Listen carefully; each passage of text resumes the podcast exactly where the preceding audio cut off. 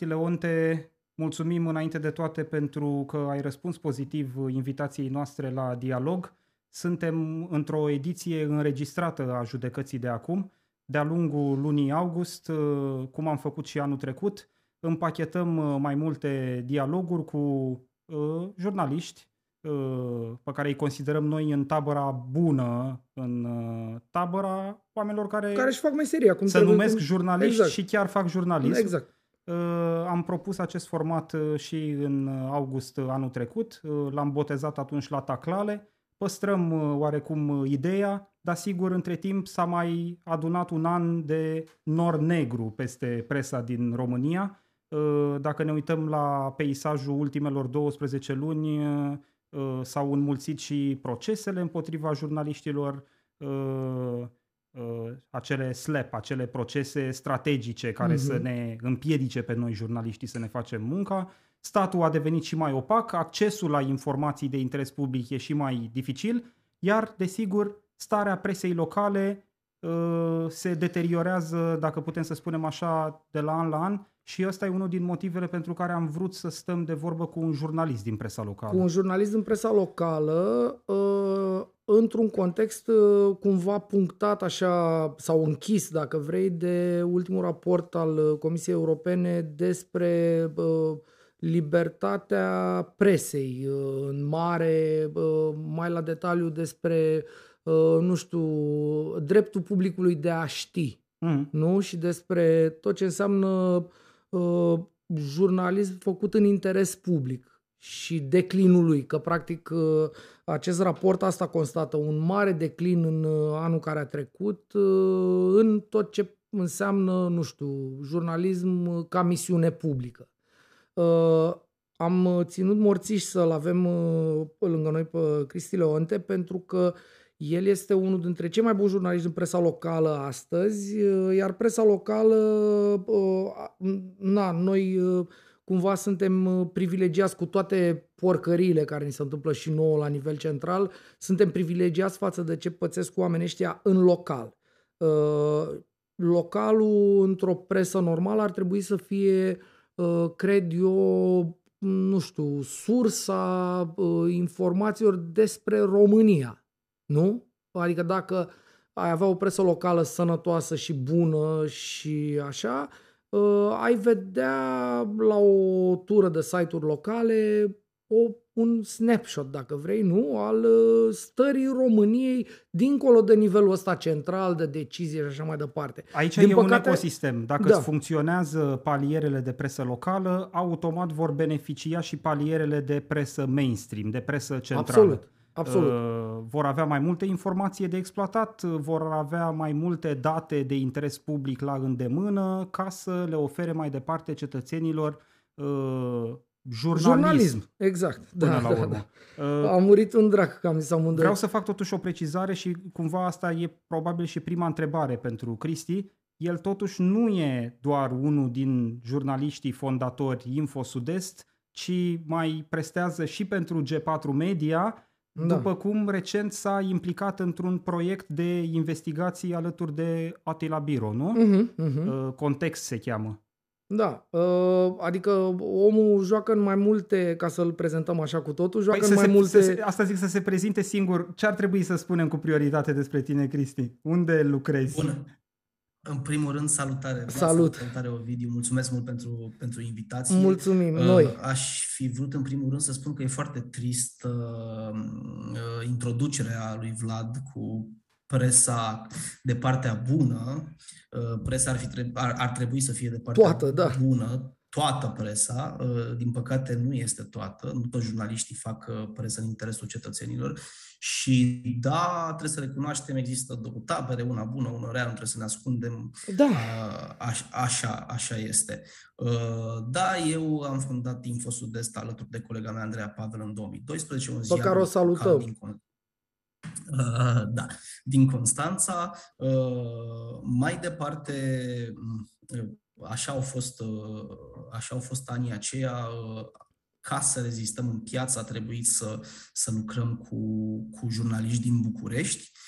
și asta ne-a făcut foarte bine și am zis-o mereu unde am avut ocazia, cea mai bună soluție și metodă de a, de a crește calitatea presei este această colaborare între presa locală și presa centrală. Și cum a zis și Vlad, tot ecosistemul ăsta se leagă, dacă nu avem o presă locală sănătoasă cu jurnaliști care fac presă de calitate în presa locală, cu siguranță nu o să avem publicații la nivel național de calitate.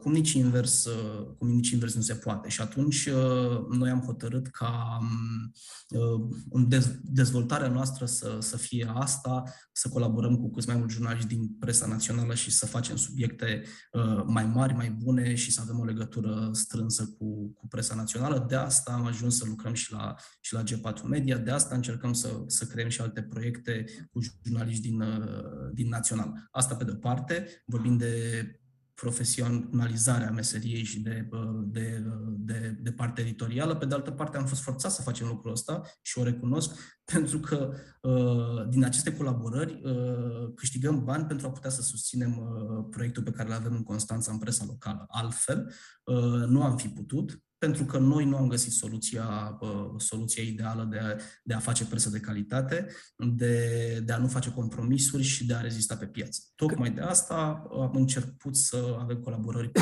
cu jurnaliști din presa națională. Cristi, dar există și colaborări pe care le-ați dezvoltat de-a lungul acestor ani, ultimul deceniu, practic, cu colaborări cu presă locală, cu oameni din Constanța? Da, dar foarte puține. Au fost, au fost încercări, sunt, sunt anumite subiecte în care, în care jurnaliștii locali sunt solidari, să spun așa, dar foarte puține. Foarte puține. Din păcate, este... Este acest trend de a, de a ține informația, de a, avea să ai, de a vrea să ai exclusivități, de a arunca cu noroi în, în curtea vecinului, ceea ce nu este sănătos. La nivel internațional vedem că se dezvoltă din ce în ce mai multe rețele, rețele internaționale în care jurnaliștii șeruiesc informații, în care exact. jurnaliștii colaborează, colaborează între ei, dar asta nu se replică la, la, nivel, la nivel național și nici măcar cu atât mai puțin la nivel, la nivel local, unde fiecare este în pătrățica lui și pe nimeni nu interesează ce se întâmplă în, în breasla asta. Asta e o părere personală și nu cred că greșesc foarte mult. Păi, eu m-aș întoarce la ce, la cumva introducerea pe care ți-a făcut-o Vlad și după aia confirmarea ta cum că așa e. Probabil că voi sunteți cam singuri în Constanța care faceți de la un cap la altul jurnalismul în sensul ăla corect al lucrurilor, în sensul din carte, dacă vrei, ce scrie la meserie, cum să face ea. Adică având interesul public în față și în minte tot timpul când vă duceți și faceți chestii. Eu nu știu în Constanța să fie alți, alți jurnaliști locali, mă refer, nu vorbesc de corespondenții ai entităților media naționale în Constanța, ci mă refer la, jurnal, la peisajul jurnalismului local acolo. Nu știu să fie alții, probabil că de-aia n-ați avut. Eu nu aș, nu aș spune asta, Ovidiu, și bă, bă, te contrazic. Te rog, te rog. Și sunt, sunt, ziare, sunt ziare în Constanța care, care bă, bă, promovează o presă de calitate, care fac meseria asta bă, cum trebuie. Doar că e o mare diferență între ceea ce facem noi și ceea ce înseamnă un, un jurnalist clasic, o redacție clasică. Noi avem libertatea de a ne documenta subiectele mai mult timp, mai lungă de exact. timp, da? Da. Nu am avut, nu am avut presiunea aceasta a oamenilor din redacții care trebuie plătiți lunar, pentru că noi am fost doi trei, începând din două mii doisprezece, când am fondat ziarul, am fost doi, după aia am fost trei, am mai avut colaborări, însă niciodată nu, nu am extins redacția, pentru că nu am găsit soluția și am, tot timpul am simțit că atunci, dacă vrem să facem pasul următor și vrem să, să mergem să, să intrăm în piața și de publicitate și de contracte și așa mai departe, trebuie să facem ceva compromisuri.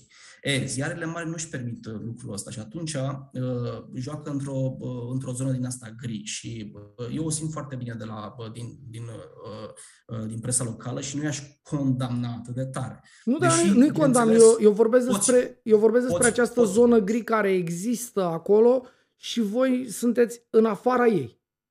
și sunteți cam singurii care nu, vă, nu v-ați atins de gri până acum, din ce știu eu. La da. Asta mă refeream, în sensul ăsta. Da. Nu, compromisurile da, și... sunt compromisuri care compromit, compromisuri care nu compromit.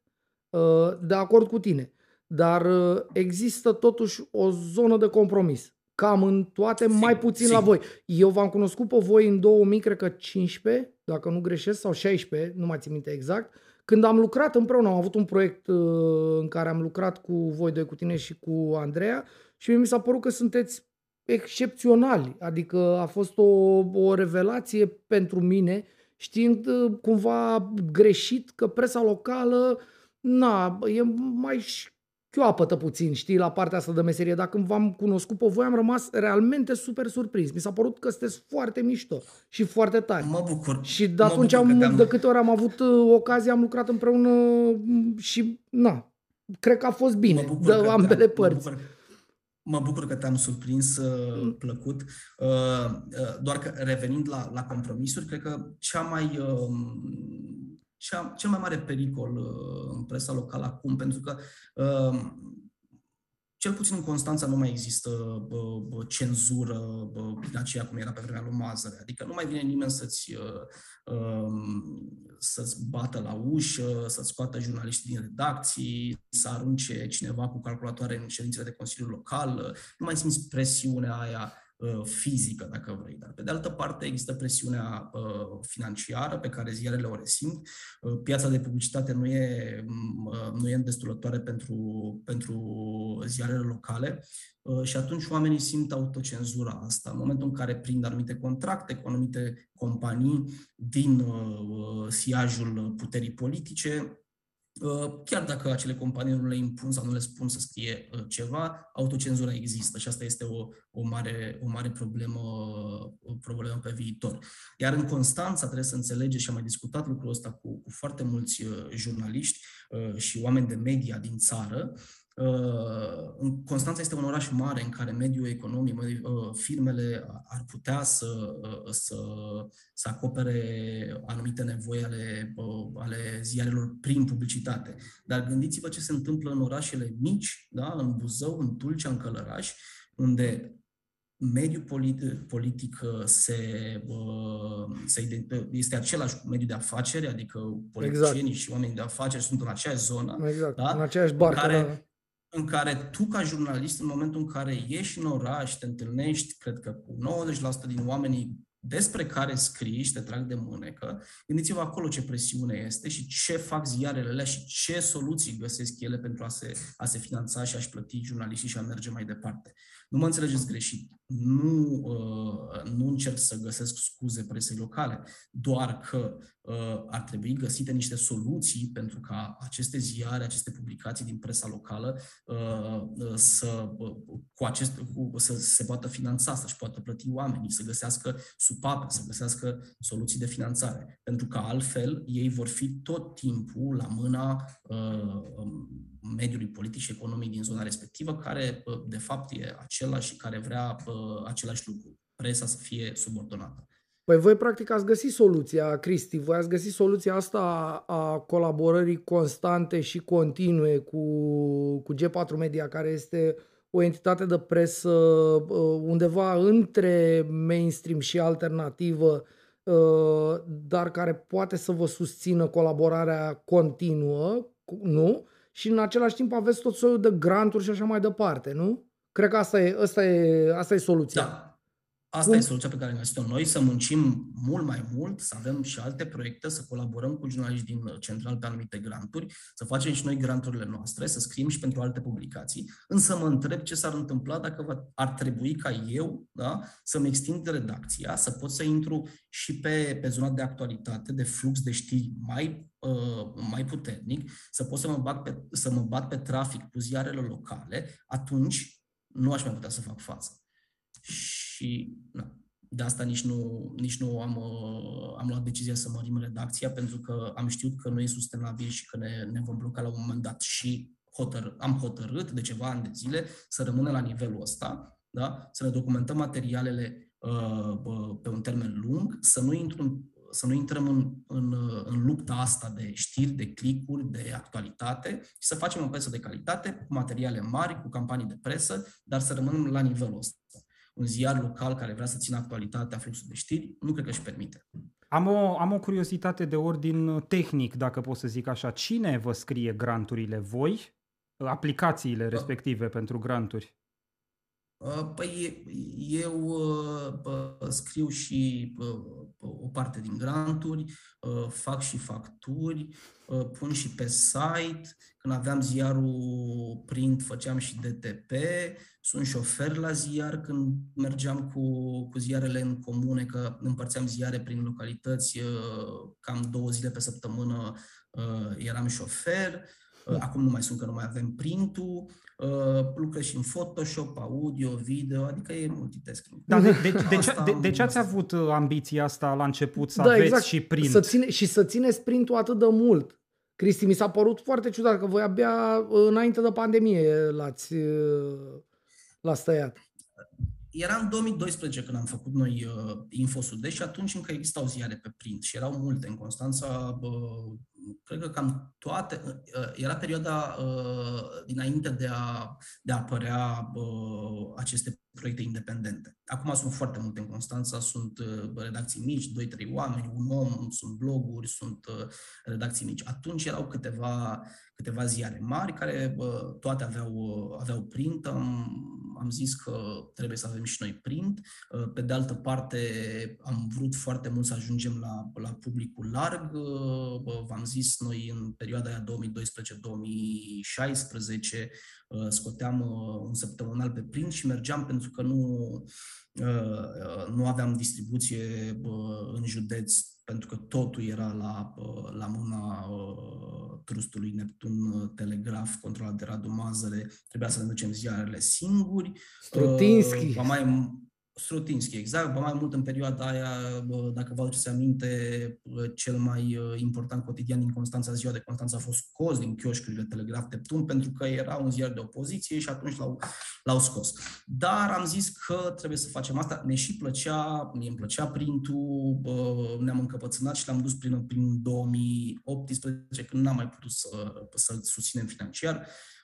Și l-am abandonat. De altfel, cam toate ziarele din Constanța au abandonat printul și nu numai din Constanța, știți foarte bine că, da, da, da. că mai sunt două, trei ziare care țin printul în, în local. Da, măcar atunci, la început, când ați lansat și în print, reușea printul să vă aducă vreun minim de venituri pentru a vă face activitatea jurnalistică? Sau a fost în permanență o, o cum să zic, o idee în pierdere? Doar că... nouăzeci și cinci la sută a fost, a fost în pierdere, foarte, foarte puțin, adică na, se mai întâmpla din an în Paște să, să, mai, să mai prindem un contract de publicitate.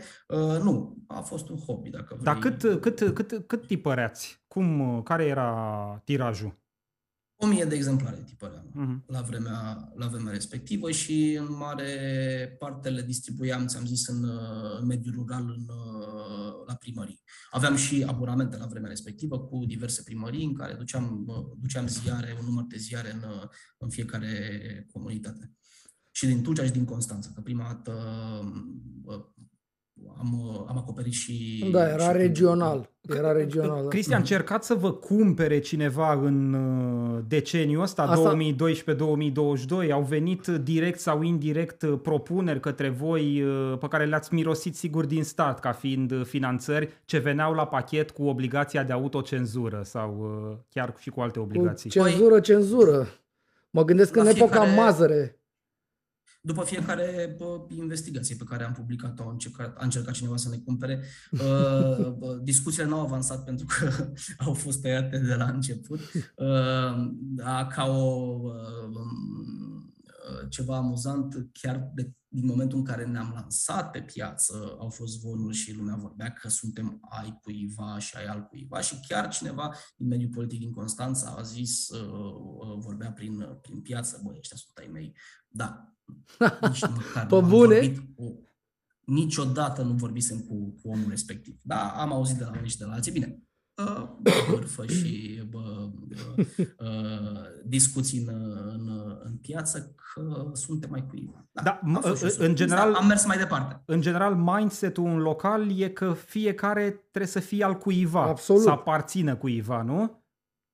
Da, da, da. Păi, da, să știi că și asta nu, nu sunt discuții între cititori sau în societatea civilă, nu, sunt discuții între jurnaliști. În momentul în care apare un ziar, pe grupurile de presă, între jurnaliști, apar discuția cui sunt, cine îi finanțează. Adică între noi, între jurnaliști. De, deci nici măcar jurnaliștii nu-și pot pune problema că au venit unii să facă dracului jurnalism, înțelegi? Nu să facă exact. uh, servite exact. și uh, pupat uh, și bătut pe spate.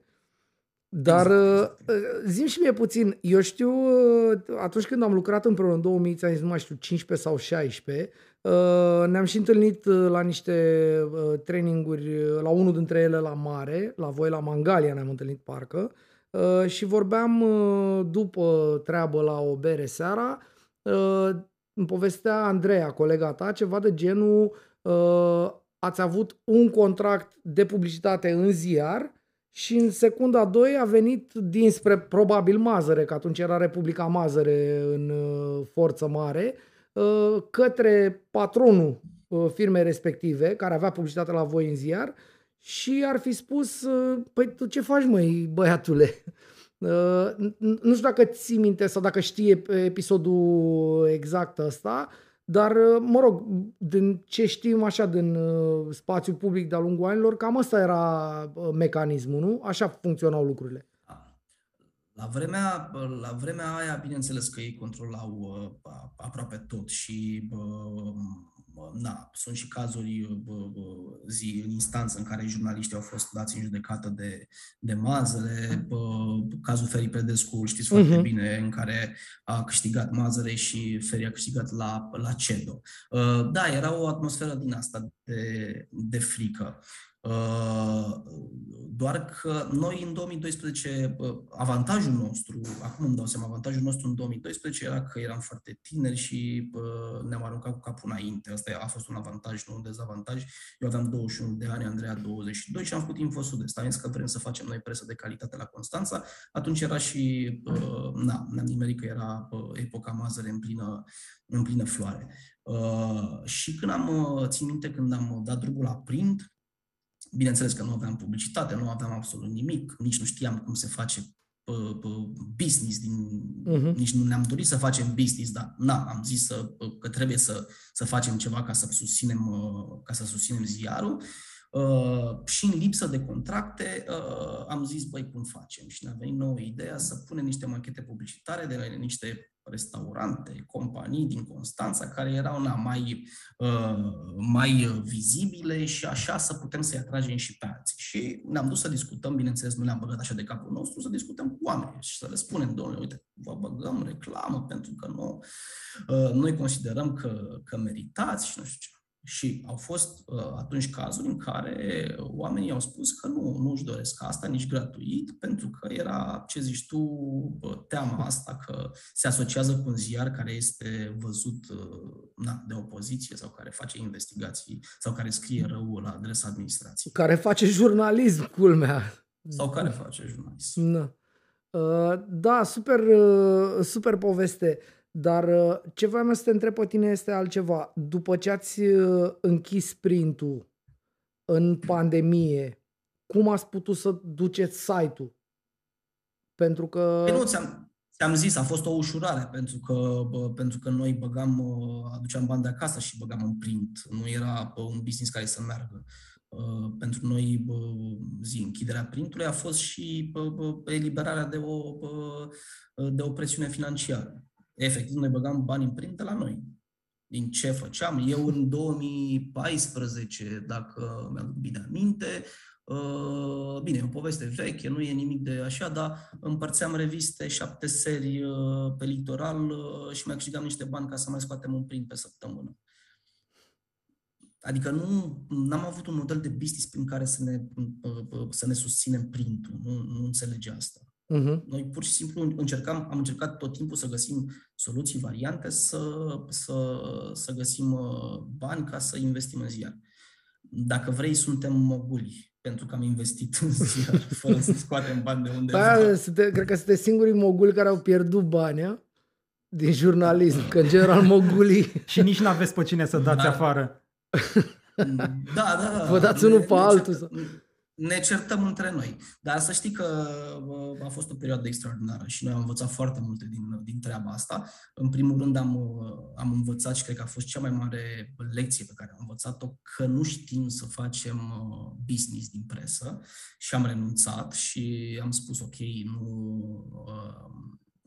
trebuie să găsim alte variante, trebuie să, să căutăm alte soluții, nu cea clasică de business de presă, pentru că știți foarte bine că de obicei ziarele zi, se, se duc către mediul de afaceri, începe o negociere, începe șantaj, începe șantajul, mai prinzi o reclamă, în fine, nu intrăm în discuții. Am învățat că nu știm să facem business din presă și am zis trebuie să muncim ca să putem să avem bani să ținem Info Sud-Estul. Și asta ne-a deschis o nouă cale, să facem granturi, să colaborăm cu jurnaliști și uh, pentru că ne-am luat atenția de acolo, de a face, uh, de a susține ziarul financiar, ne-am dus către, uh, practic, către zona asta editorială în care uh-huh. am învățat... Dacă v-ați concentrat pe meserie, da. Colaborări. Ne-am concentrat efectiv pe meserie. N-au, n-au fost ani ușori, au fost ani foarte grei, uh, din punct de vedere financiar cei mai grei, dar uite că au trecut și la final a rămas, nu știu, eu sunt mândru de ce am făcut,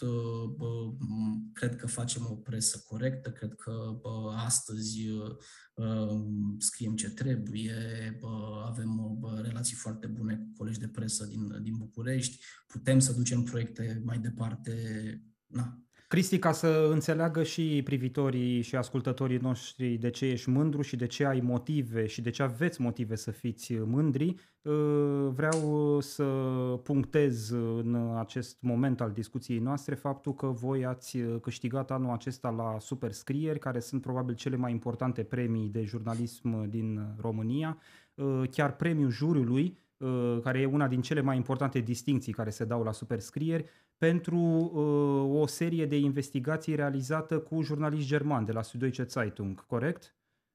Da, da.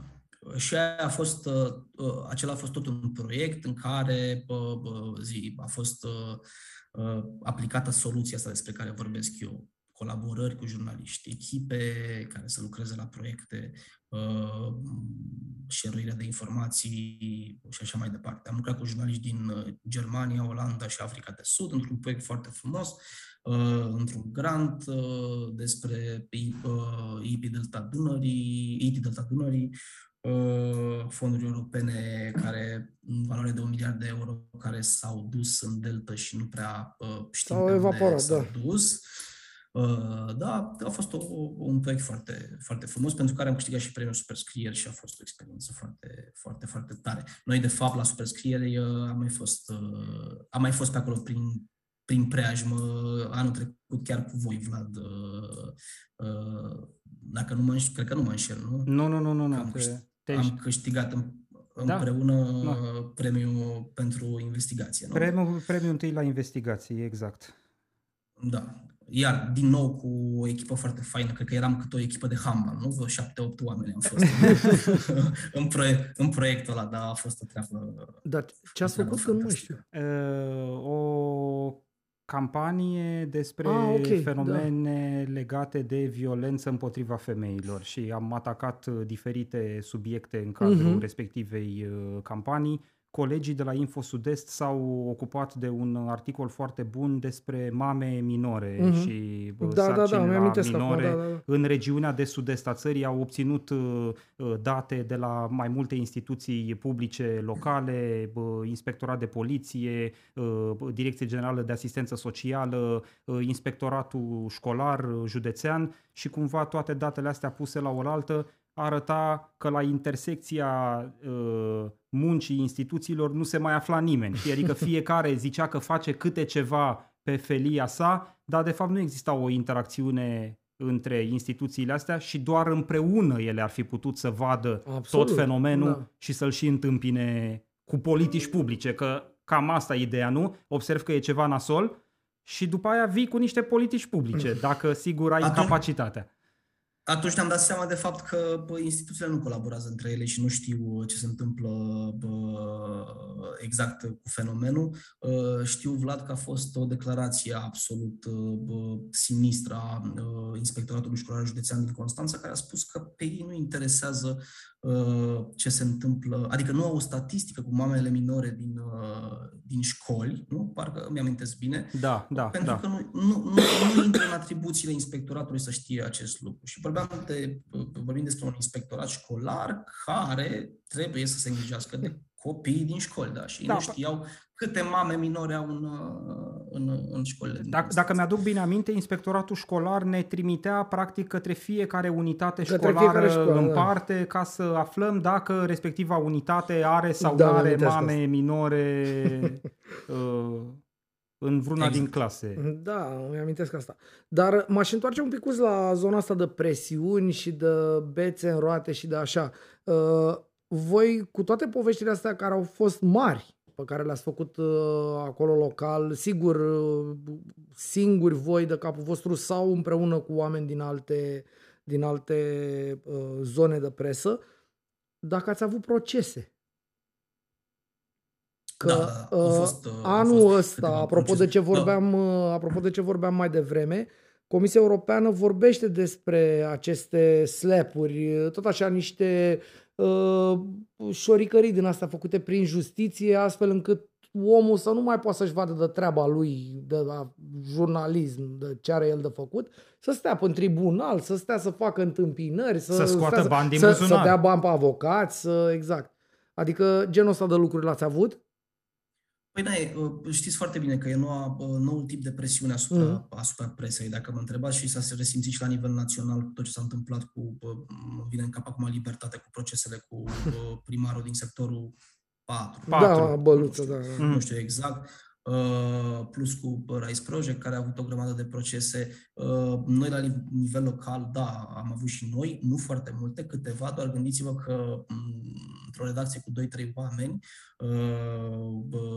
e foarte greu în momentul în care ai unu două procese să stai să, să investești și, și bani în, în avocat și timp pierdut pentru a rezolva procesele. Este foarte greu, te destabilizează și atunci da, pentru unii, unii se gândesc de două ori dacă se mai scrie. Noi am scris în continuare, nu a fost nicio problemă, doar că, și aici aș mai puncta un lucru referitor la presa locală, ce nevoie are presa locală.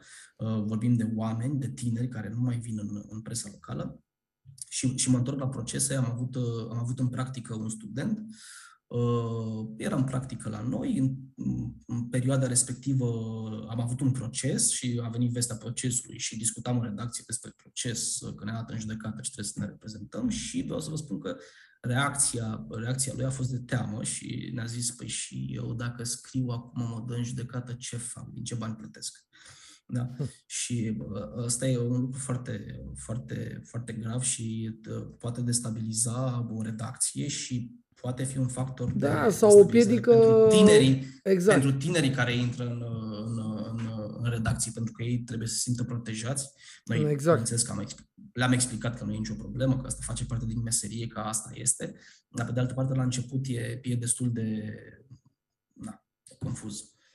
Da, da, adică te poate sucid într-o eventuală carieră în zona asta, exact. Bun, pentru că la judecata de acum totul este transparent, lucrăm cu transparență și apropo de micile problemuțe care apar în studioul nostru, neprofesionist.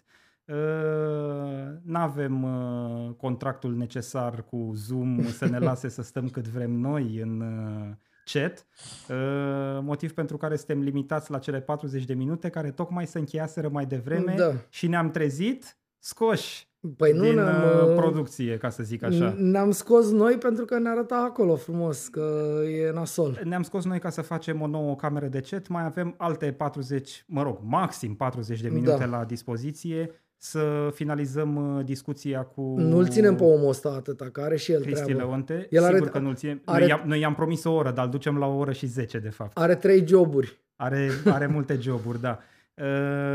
Bine am revenit așadar. Cristi, ne dorim foarte tare să vorbim cu un jurnalist din local despre accesul la informații de interes public și despre minunata lege cinci sute patruzeci și patru. Ba chiar, aș adăuga eu o chestie aici, dacă îmi permiteți.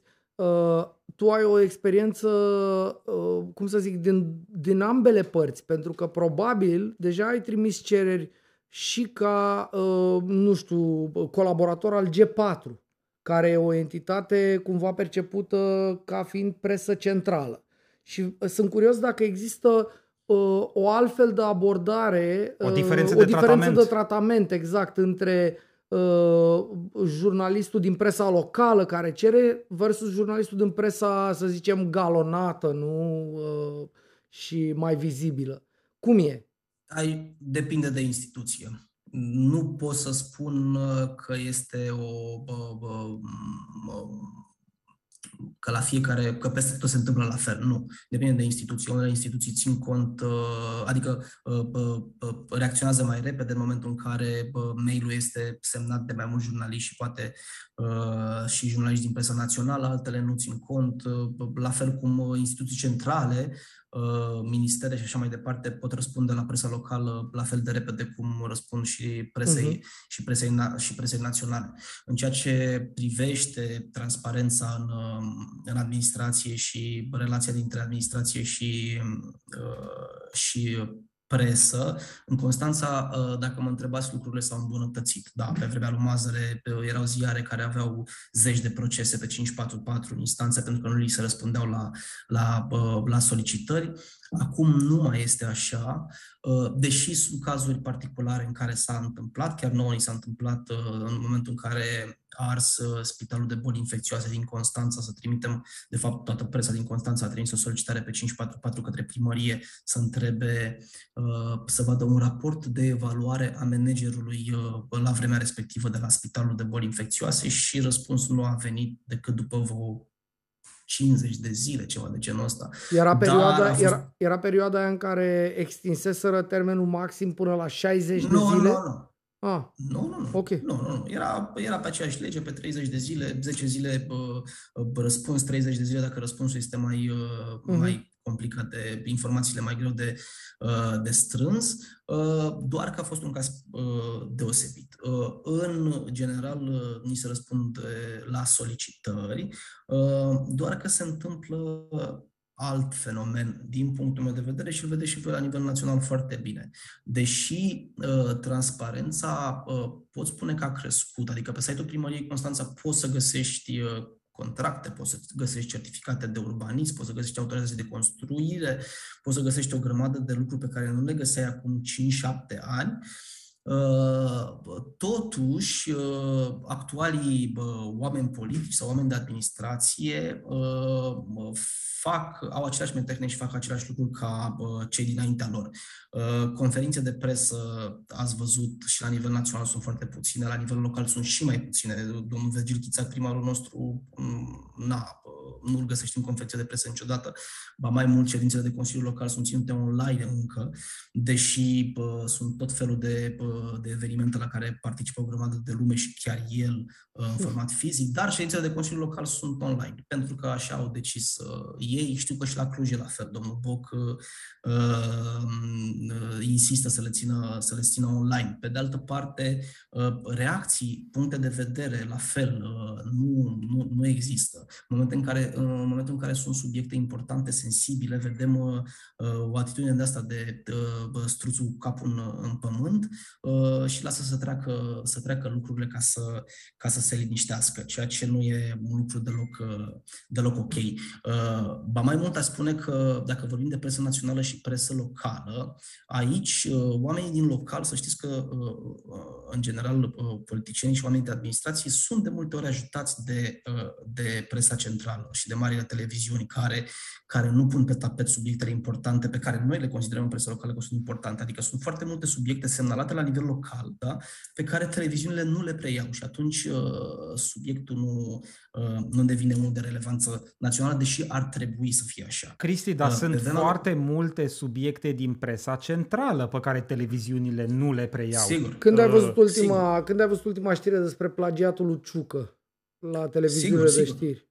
Sigur, de, de asta vă spunem că fenomenul este și la nivelul local și la nivel național uh-huh. același. Adică, uh, pe de altă parte, țin minte, prin două mii paisprezece, când noi scriam de Palatul Regal, uh, că a fost vândut fraudulos, că Mazăre a dat terenul, unu virgulă cinci hectare de teren în centrul stațiunii Mamaia, pe douăzeci și trei de euro metru pătrat.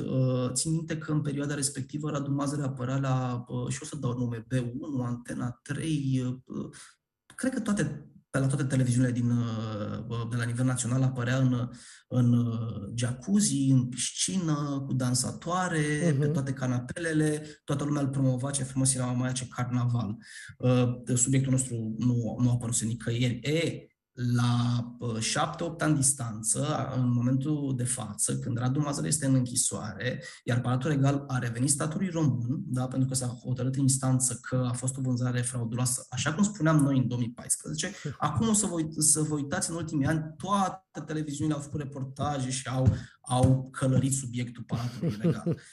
Uh, e foarte bine că o fac și acum. Da, da, cât e de frustrant, pe bune. Doar că, cât e de frustrant. E foarte frustrant și o să vedeți că sunt anumite subiecte și astăzi care vor fi dezbătute de către televiziuni peste vreo cinci-șase ani. Stai să pice Ciucă, să contextul... vezi cum o să sară pe el, că exact. plagiator, ultimul om, că nu leagă două exact. vorbe nici cu o sfoară, că asta o să fie superb. Exact, exact, exact. Da.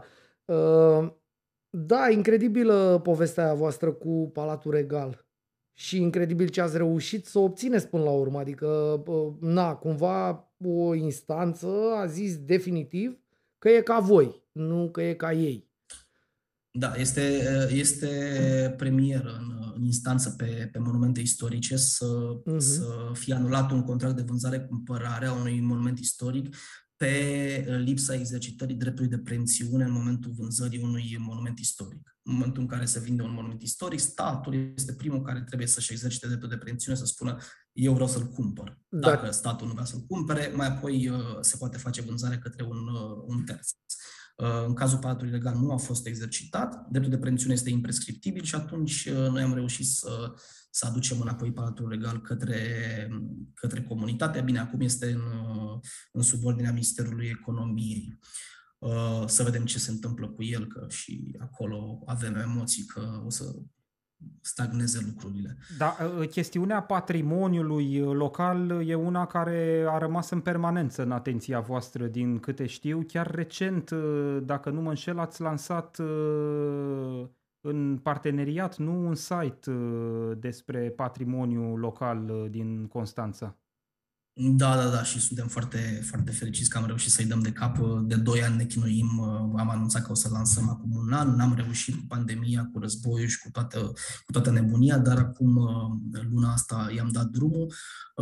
Este un site dedicat patrimoniului cultural din județul Constanța, se numește Heritage Constanța. Acolo oricine dorește, turiști, iubitori de cultură, habar n-am, oricine poate, pot găsi toate monumentele istorice din județul Constanța, plus alte locuri reprezentative pentru județ.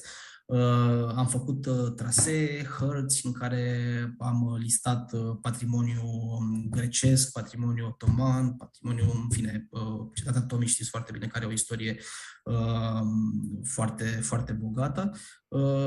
Și am făcut lucrul ăsta nu, nu neapărat pentru, pentru turiști, ci în special pentru a a preîntâmpina, dacă vreți, și alte distrugeri. Pentru că noi credem că dacă lansezi în spațiu public și țin actualitate subiectele acestea, lumea este interesată și poate semnala oricând, nu știu, o distrugere, cum a fost cea a Palatului Regal din Mamaia. Și atunci am, chiar pe site-ul respectiv, am făcut și un buton de S O S Monumente în care am spus oricine vede ceva, că se întâmplă ceva cu un monument istoric, să ne semnaleze și mai departe avem noi grijă să se, să se afle despre, despre asta. Deci, practic, v-ați gândit la site-ul ăsta ca fiind o posibilă soluție pentru a preîntâmpina jafuri viitoare, că nu știu cum să le zic altfel.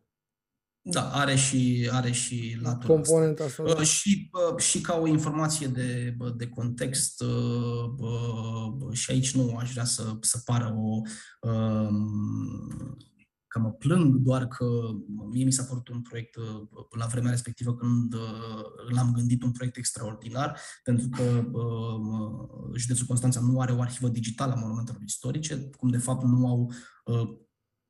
sau au, cred că, foarte puține județe din, din, din România. Eu nu știu un județ, în București știu că a fost o, un proiect, un astfel de proiect, dar în afară de, de București nu știu.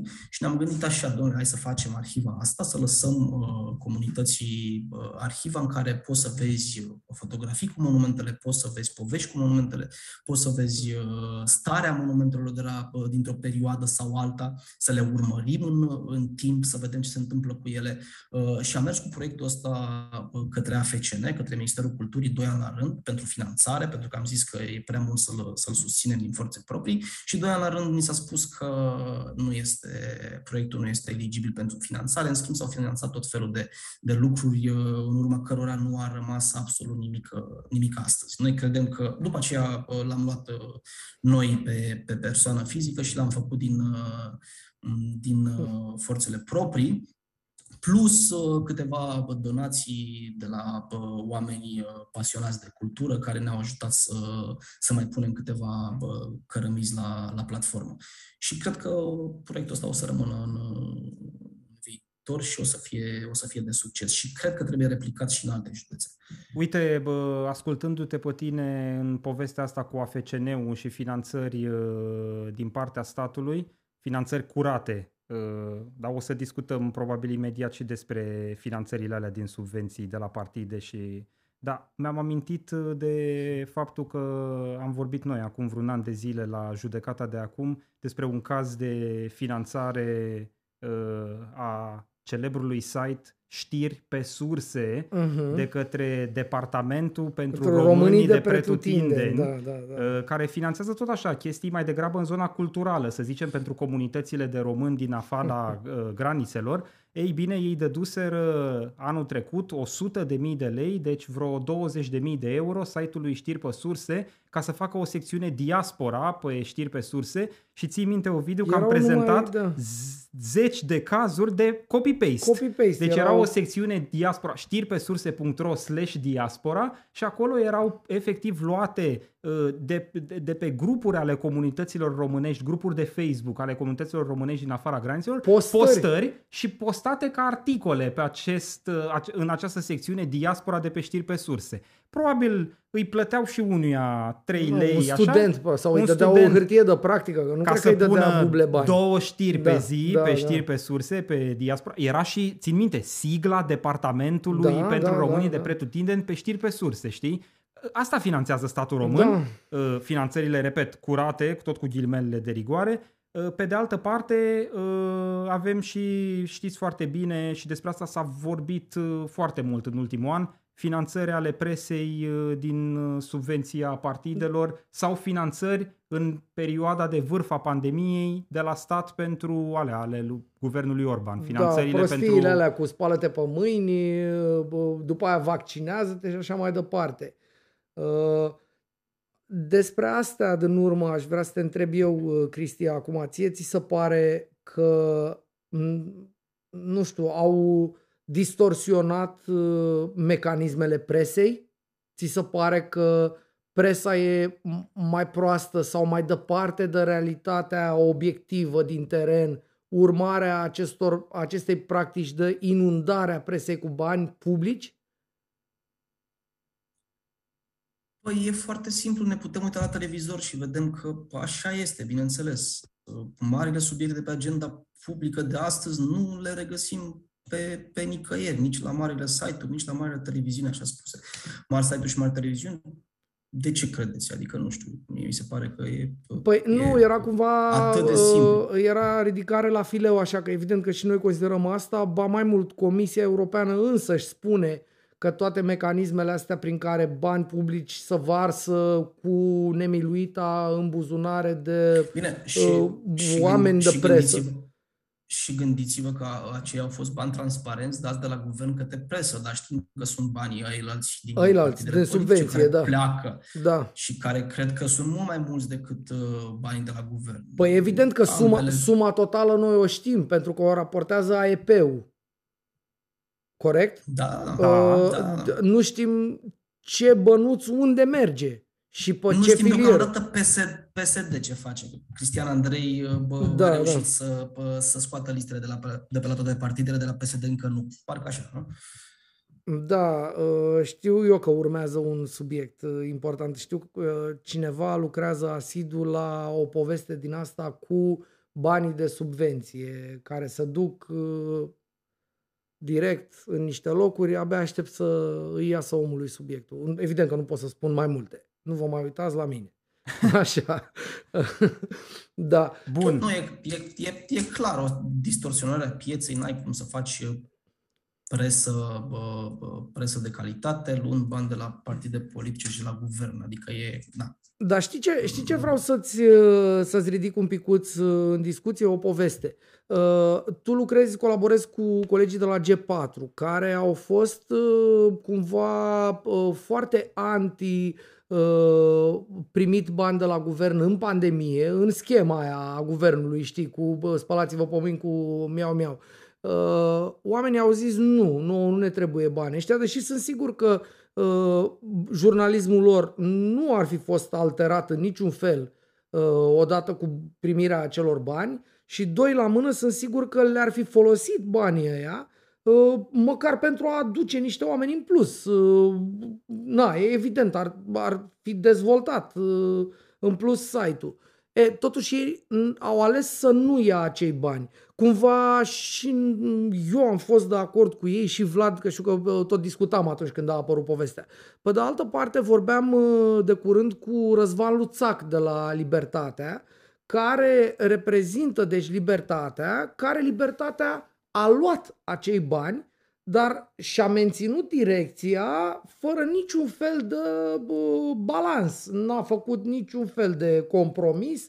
Pur și simplu a accesat banii aia prin mecanismul ăla, că ăla a fost mecanismul, uh-huh. dar și-a continuat misiunea ei de libertate, de mecanism de informare publică cu interesul public în față.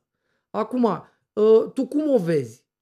Cu, dacă, ar, dacă ai fost tu în poziția, nu știu, lui Cristi Pantazi și a lui Dan Tăpălagă, tu ce ai fi făcut? Ai fi luat banii aia? Sau ai fi mers pe varianta lor că mai bine nu iei decât să stai după aia să dai explicații sau și așa mai departe?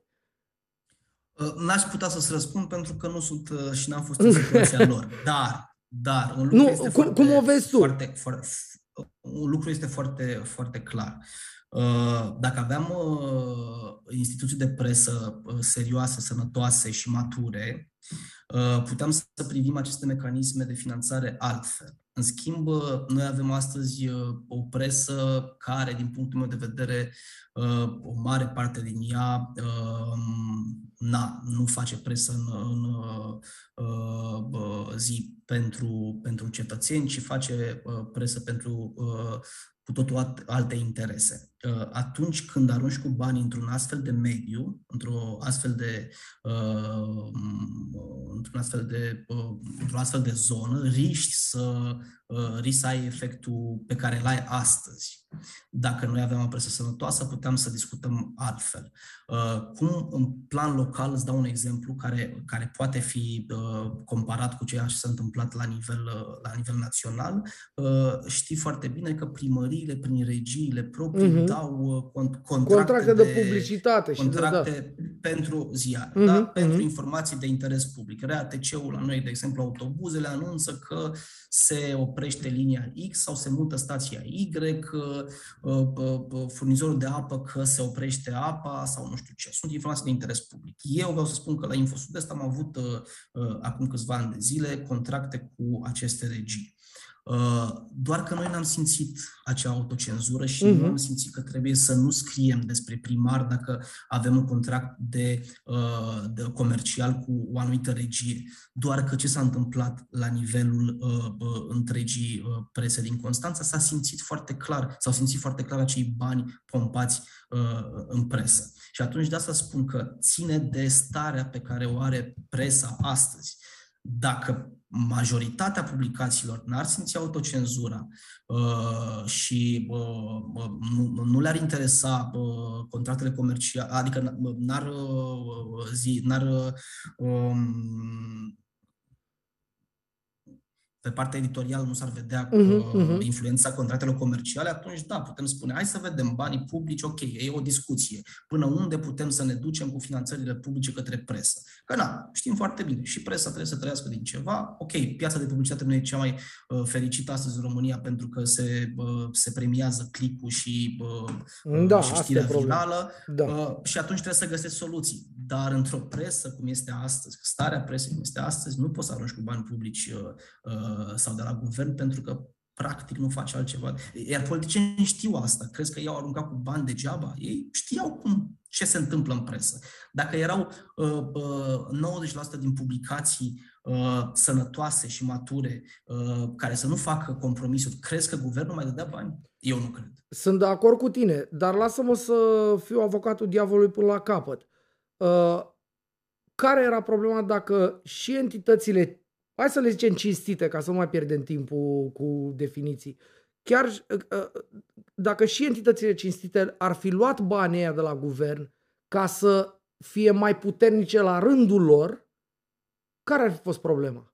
Pentru că... Mai, mai, mai puternice în a lansa fake news? Nu, mai, nu, mai, nu mai, mai puternice în a face presă în interes public și a contracara prin această extra putere pe care și-ar fi luat-o din acești extra bani, uh, mizeriile din zona asta de doi lei de dar, presă. Dar, dar, Ovidiu, dar problema acelor publicații uh, pentru a face o presă de calitate nu e partea financiară. Nu, nu, nu, nu, nu, nu, nu, nu, nu. Adică banii aceia nu i-ar, i-ar ajuta pe ei să facă o presă mai nu, de calitate. Nu, nu, nu, nu, nu, marile, înțeles. Marile trusturi... Nu, nu mai înțeles, nu mai înțeles. înțeles. Revin. Uh, cum ar fi fost dacă o publicație, de exemplu, ca G patru, care e mare, dar nu este suficient de mare cât să se bată cu toate celelalte la un loc, ar fi acceptat acei bani și s-ar fi, și-ar fi mărit mușchii, ca să zic așa.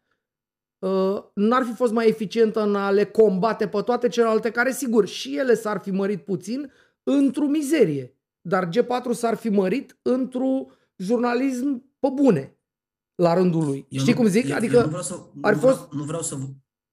Înțelegi ce nu zic? Nu vreau și nu, să vor, și nu o să vorbesc cu numele G patru. Nu, categoric, nu, nu mă aștept, adică nu mă aștept mă la gândesc, asta de la tine. Mă, mă, mă gândesc la publicațiile care nu au luat bani de la guvernul uh-huh. acea perioadă uh, și sunt convins că principalul argument uh, a fost următorul. Și dacă eu iau bani și fac presă de calitate, iar nouăzeci la sută iau bani și lansează și fac fake news-uri tot porcării, și, da. și fac așa... Ce argument voi avea eu în fața, în publicului, fața, meu, uh, corect. publicului să, adică ce le diferențiază? Exact, exact. A, asta voiam, adică asta voiam să văd cum o vezi tu. Uh, cumva sunt, da. Aduc și eu o nuanță în discuția asta. Grosul banilor s-au dus către televiziuni. Către televiziuni, da. Deci da. acel mecanism de finanțare, dacă te uitai pe formula de calcul, trebuia să ai milioane de vizualizări în fiecare zi ca să-ți vină niște bănuți. Uh-huh, și când uh-huh. zic bănuți, mă refer la poate niște sute sau mii de euro și știm foarte bine că suntem toți în presă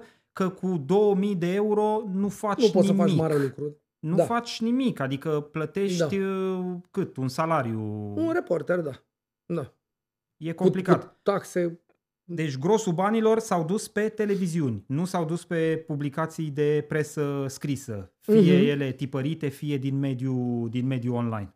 Da. Uh... Asta ca să nu rămână cumva cei care ne privesc sau ne ascultă cu impresia că G patru sau alte entități au refuzat un purcoi am... de bani. Nu, nu, nu, am înțeles, am înțeles, voiam doar să... Și... Gândiți-vă ce însemnau acei bani pentru presa locală, acolo unde trebuie să mai scadeți de vreo zece douăzeci mm-hmm. de ori mai mult exact. La o publicație Un, iar, meca- absolut nimic. Iar mecanismul cred că nu diferenția nu, între clicuri de presă online centrală, ca să zic așa, și clicuri de presă nu. online locală nu. sau de presă alternativă. Mai, nici mai, mai, vorbim. mai multe costa să faci raportarea lunară, probabil, știi, decât banii care îți veneau de pe urma raportării. Plăteai o contabilă, tati, din banii aia, știi? Uh, și ieșai fix pe fix. Uh, și probabil și cu reputația șifonată, cum, cum corect zice Cristi. Uh, ce mai aveam noi pe răboj de întrebat? Uh, așa, da, mulțumesc, Diana, ne zice Diana din producție. Uh, fii atent, uite, avem, uh, îți propunem un exercițiu. Uh, dacă, nu știu, uh, mâine te trezești și nu mai vrei să stai în uh, povestea asta cu Info Sud-Est și uh, zici, bă, am de mers uh, în presă, într-un loc, în presa alternativă. Scuză-mă, Ovidiu, te aud? Uh, scuză-mă, scuză-mă, vorbesc eu, uh, trebuie să vorbesc eu un pic mai tare ca să mă auzi. Uh, dacă ai avea de ales între a merge într-un loc, la un loc de muncă în presă alternativă versus un loc de muncă în presa mainstream, ce ai alege dacă mâine ai fi pus în situația, nu știu, să alegi una din astea două și să nu mai fie o a treia cale? Deci tu m-ai întrebat dacă aș fi, dacă uh, aș putea să aleg între presa alternativă și presa mainstream. Da, dacă ai fi obligat da? să alegi între... Unde a merge te duce, în, dacă în... ai avea alegerea asta de exact. făcut? Te duce către un mediu de presă central, mainstream, sau către un mediu independent? De fapt, cred că întrebarea lui Ovidiu e unde simți că e mai mult viitor pentru presă uh-huh. în momentul de față, Corect. pentru presa românească. Da. Aș începe un proiect la nivel național cu o redacție clasică în care să existe jurnaliști specializați pe, pe, pe domenii și în care toate lucrurile să funcționeze cum funcționează într-o relație normală. Asta într-un, într-un scenariu utopic. Excelent. Utopic. Utopic, da. Adică într-un scenariu în care ai avea finanțarea asigurată, de fapt. Da, da, da. Uh, și, și, și, și cred că dacă s-ar rezolva finanțarea, uh, tot aș avea o, am avea o problemă și asta mai, uh, am mai punctat și mai, mai devreme. Trebuie să găsim o, o soluție cu atragerea oamenilor în presă, pentru că, pentru că tinerii nu mai sunt interesați. O vedem asta zi de zi. La nivel central poate e mai, mai puțin vizibil, la nivel local este, este un dezastru. Și Constanța e centru universitar, Cluj e centru universitar, Iași la fel, dar gândiți-vă ce se întâmplă în, în zonele, în comunitățile mici, unde tinerii efectiv nu mai, nu mai vin către presă, odată că nu sunt motivați financiar, pe de altă parte aura asta negativă a presei din ultima vreme, da, îi face să respingă, să respingă meseria și cred că noi cu toții suntem datori să mergem către ei și să, și să le arătăm, dacă vreți să facem P R presei, să le arătăm de ce e bună presa, de ce scriem noi, ce efecte au materialele noastre, ce poți să faci cu meseria asta, ce schimbi în societate. Simplu fapt să... Cred că e prea puțin să scriem. Trebuie să trecem la următorul nivel, să, să le explicăm oamenilor de ce scriem și ce schimbăm. Da, să facem puțin P R prese, cred că lipsește asta. Păi cred că ăsta e unul dintre scopurile discuției noastre, nu? Așa încercăm, da. Așa... Adică... Noi, noi, da, noi tot sperăm. Noi nu ți-am prezentat-o așa ție, dar am fi putut să ți-o prezentăm așa. Fii atent că iar ne apare Zoom-ul aici și ne zice că ne apare, ori ne dăm apare. cu cardul, ori la revedere. Nu dăm cu cardul pentru nu. că nu avem nimic pe card. Dăm doar cu click-ul. Ne ajung cele zece minute pe care ni le mai lasă Zoom-ul la dispoziție în momentul de față. Fac cu această ocazie trecerea către segmentul final al discuției Corect. noastre. Înainte de toate, Cristi, o lămurire. Noi la finalul fiecărei judecăți de acum avem o rubrică care se cheamă Duhul Rău, îi zic eu. Titulatura formală, Ovidiu îi zice Ursarul săptămânii.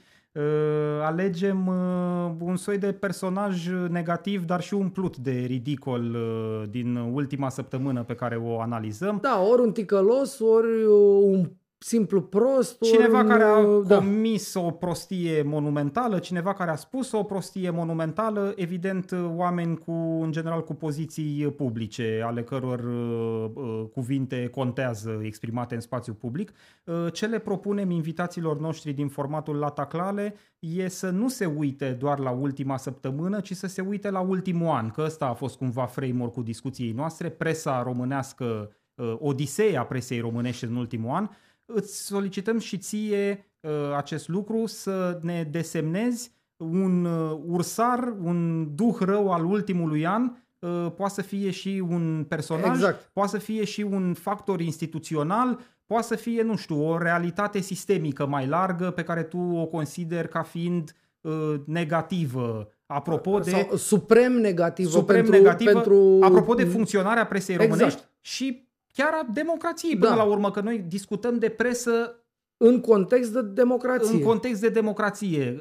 Ne, ne strângem în formatul ăsta de discuții, până la urmă, ca să le transmitem oamenilor că în sine o presă sănătoasă e fundamentală pentru o democrație ah. sănătoasă. Și dacă presa e stricată, și democrația e stricată. Absolut. Închid paranteza asta. Rugămintea noastră către tine la final acum e să ne dai o bilă neagră pentru un soi de, uh, repet, e alegerea ta, că e un personaj negativ din ultimul an sau o instituție care uh, s-a comportat nasol în ultimul an, uh, dar să ne dai și o bilă albă. Ceva care consideri tu că a funcționat, poate o redacție care te-a încântat pe tine în ultimul an sau un jurnalist sau un care jurnalist anume, consider că exact. și-a făcut foarte bine treaba sau poate altcineva, nu știu, ți se pare că e un alt factor care merită o bilă albă pentru avansul presei și al democrației noastre.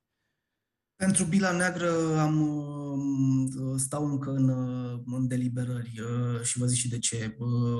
Și aș da-o pentru același, efectiv pentru același lucru, pentru relația cu presa și ceea ce, ceea ce fac aceste două, două, doi oameni de stat în România, raport cu presa și unde au adus, unde au adus presa în ultimul an de zile, pentru că ultimele rapoarte sunt, sunt terifiante despre starea presei în România și aici vorbesc de Nicolae Ciucă și de Klaus Iohannis, cei doi mari conducători ai țării noastre frumoase, care în ultimul an au călcat, au călcat presa în picioare. Uh, și știți foarte bine, uh, unul uh, unu dintre ei uh, tace din gură și uh, schimbă legi, celălalt uh, de la Cotroceni uh, a, avut, uh, a ieșit odată public uh, și atunci uh, la fel a, a dat cu piciorul și practic ne-a, ne-a confirmat că pentru el presa nu înseamnă mai mult decât, nu știu, uh, suport, nimic, un suport de nimic. microfon, aș zice eu. Niște oameni care, niște oameni care îi țin pentru președinte, ăsta e sentimentul meu.